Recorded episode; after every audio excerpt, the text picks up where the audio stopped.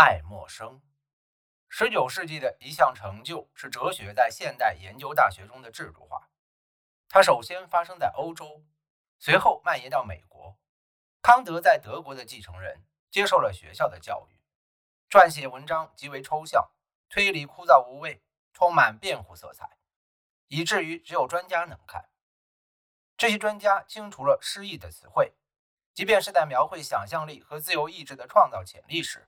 或是与康德一同期待哲学的千禧年，它建立在一个作为世界共和国的多民族联盟之上，期待一种永恒的和平状态时也是如此。同时，先是在英格兰，然后又在新英格兰，出现了不同但又相似的文学和思想运动。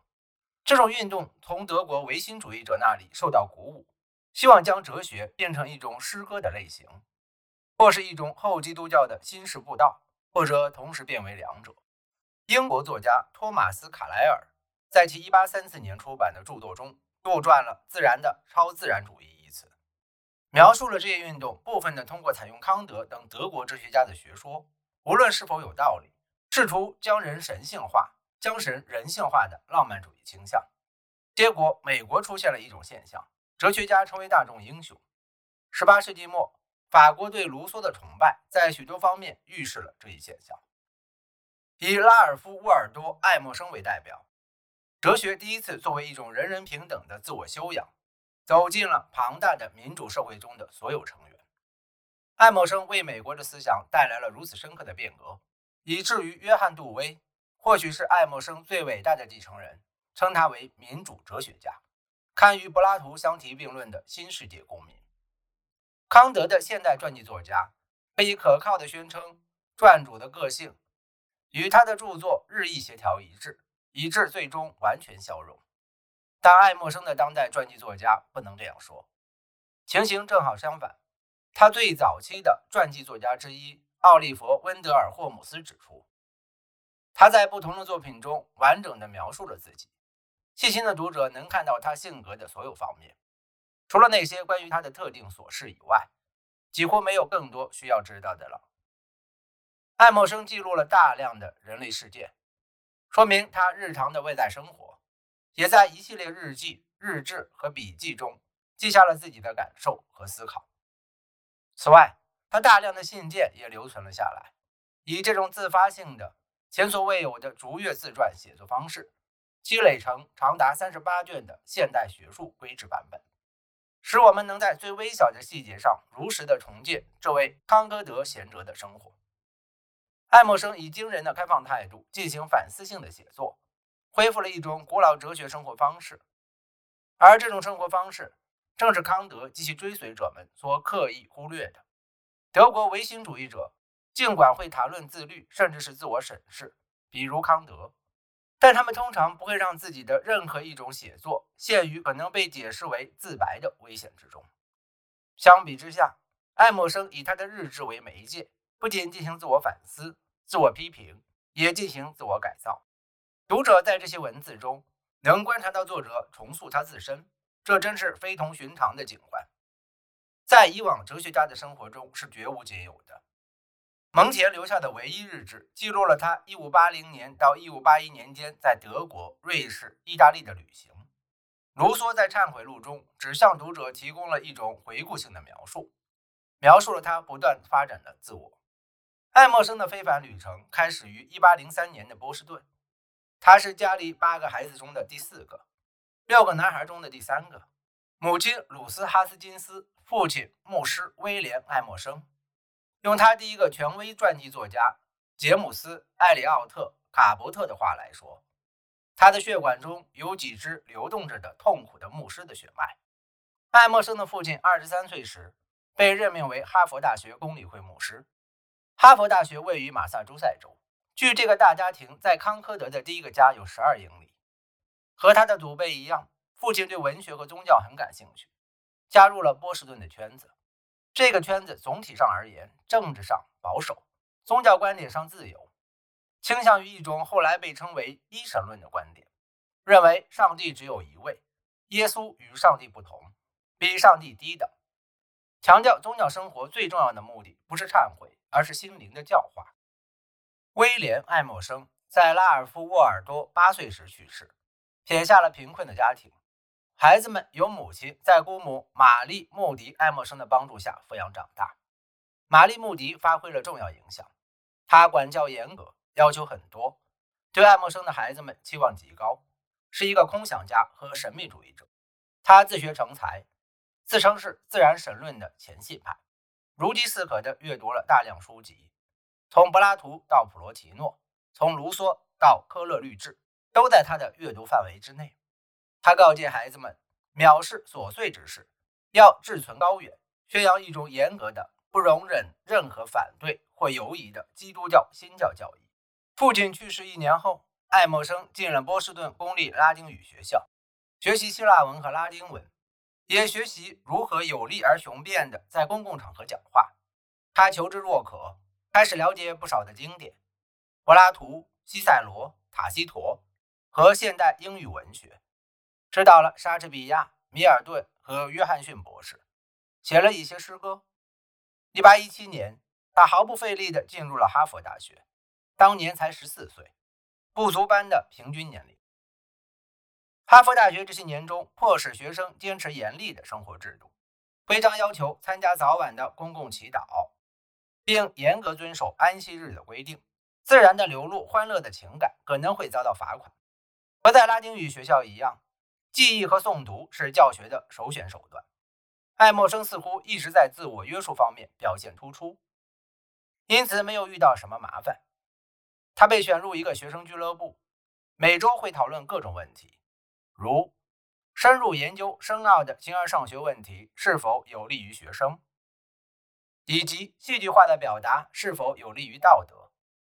爱默生和他之前的卢梭一样，对后一个问题的答案是。大学三年级上到一半时。爱默生的生活发生了重要的转折，他略去了名字中的第一个词，这样就可以简洁地自称沃尔多。之后不久，决心开始写日志，并将之命名为《广阔的世界》。他在这里记录旧观念和新想法，讨论内心的各种哲学和文学问题，并尝试写作，满足对诗歌日益增长的兴趣。直到17世纪，写日记都很罕见。但在爱默生成长的精神环境中，他早已成为日常生活的核心部分。正如他所知的，他的祖辈和亲戚中有许多人一直在记录他们的个人经历，或者说年鉴。姑母玛丽·穆勒·爱默生就这样称呼他每天的记录。一开始，他用日志直接进行灵魂的考察，对此，玛丽·穆勒很是赞赏。这种考察将成为爱默生私人生活。最终也将成为他外在性格的明确特征。随着时间流逝，日志变得更加无序，也更加宽泛。私下里，他随意记下。他后来在这样叙述他的日志内容：支离破碎的梦境和鲁莽行为，不成体系、不负责任的讽刺文章，以及各种凌乱的遐想。我漫无目的的在森林和草原中无休止的散步。只找到了这些可怜的木片和草莓。实际上，爱默生一生都虔诚地保持着自己的日志，不经意间用二百六十多本笔记创建了一幅思想者的镶嵌肖像画。大概在同一时期，爱默生开始写日记。他还深入研究各位古代哲学家的生活，阅读狄欧根尼、拉尔修、色诺芬和柏拉图关于苏格拉底的论述，以便完成一篇苏格拉底的论文。这是他第一次回顾关于苏格拉底的精神的不同论述，该话题成为他终生的兴趣。他也第一次读了人类曾写下的最非凡的著作——蒙田的随笔集。十八岁从哈佛毕业后，爱默生接受了一份在女子学校教学的工作。他的哥哥威廉在波士顿建立了这所学校。他的日志表明，作为一名男教师度过余生，这样的前景使他充满恐惧。他继续广泛阅读小说、历史、莎士比亚、塞涅卡的道德书简、大卫休谟。爱默生认为必须以某种方式回答休谟关于宗教信仰价值体系的怀疑论。与此同时，他的日记里出现了一个新的志向。1823年3月23日，他告诫自己：“不要再不信任你的能力，上帝把我们性格中的元素放在了我们自己手中，铁和铜，银和金，随心所欲的去选择和塑造吧。一八二三年，沃尔多在二十岁生日前不久，与威廉一起签署了信仰宣言，信仰上帝、耶稣基督、圣经的神圣性。该宣言在波士顿的基督教第一教堂成员间广泛流传。威廉随后去了德国学习神学和哲学，让沃尔多管理这所女子学校。但沃尔多已经在攒钱，准备进入哈佛大学神学院。尽管有些疑虑，但比起教学来，他更喜欢布道，因此准备追随父亲的步伐。私下里，他仿佛通过各种自我断言来击溃怀疑论，和之前的笛卡尔一样，不止一次记录过在纯粹的存在中体验到的突然来袭的狂喜。为什么我不能以彻底的自由去行动、讲话、写作和思考？我对宇宙说：“全能者，如果你不是我的母亲，回到混乱。”如果你愿意，我将仍然存在。我活着，一颗星接着一颗星，一个世界接着一个世界，一个系统接着一个系统被摧毁了。但我应当活着。和姑母玛丽一样，爱默生愿意从这种顿悟中领受道德的意义，但他的情绪更多表现为沮丧，而非兴高采烈。他一生中的叙述不断增多。对狂喜的描述总是辅以别的更洞穿人心的记载。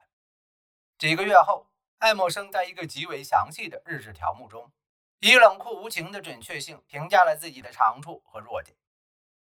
他认为他拥有丰富的想象力，以及因此拥有对诗之美的敏锐品味，但是他承认我的推理能力相当薄弱。他详细列举了各种恶习。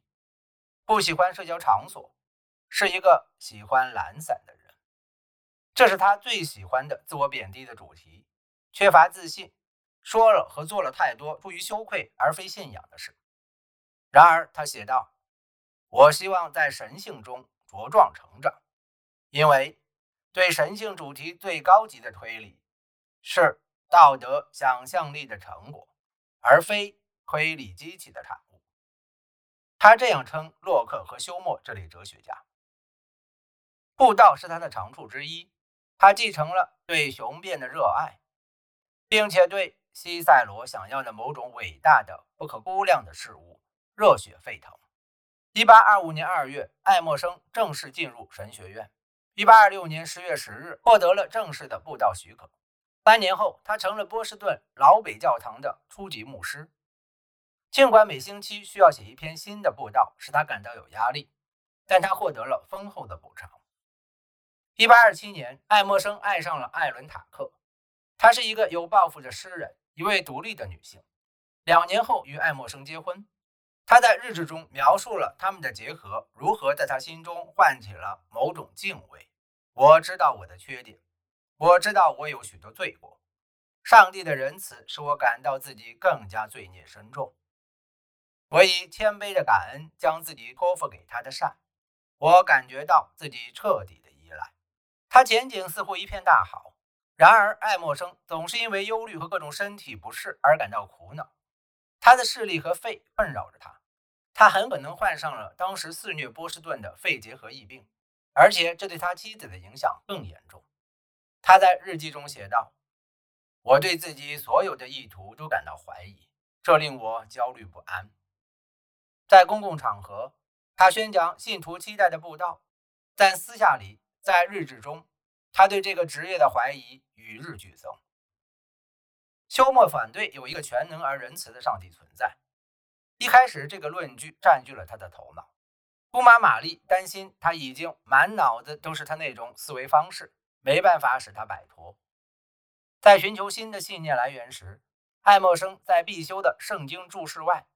又重新开始阅读柏拉图。根据他的理解，柏拉图援引了神圣的统一性的观念。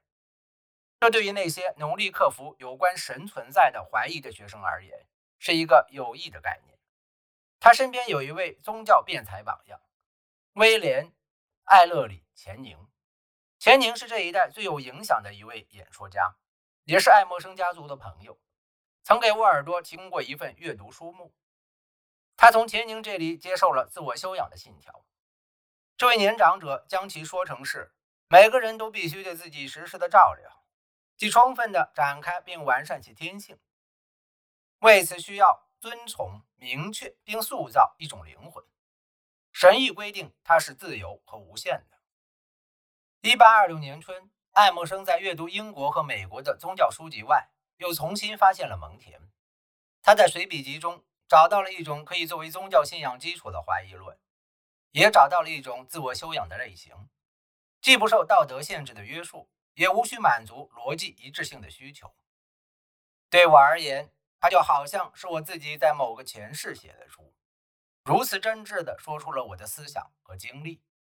科勒律治的思维支柱也使他感受良多，其中汇集了许多格言警句和精神修行，目的在于将德国唯心主义与基督教柏拉图主义的将灵魂向上帝提升结合在一起。科勒律治比康德更截然，但不如康德那样谨慎，区分了心灵的两种能力。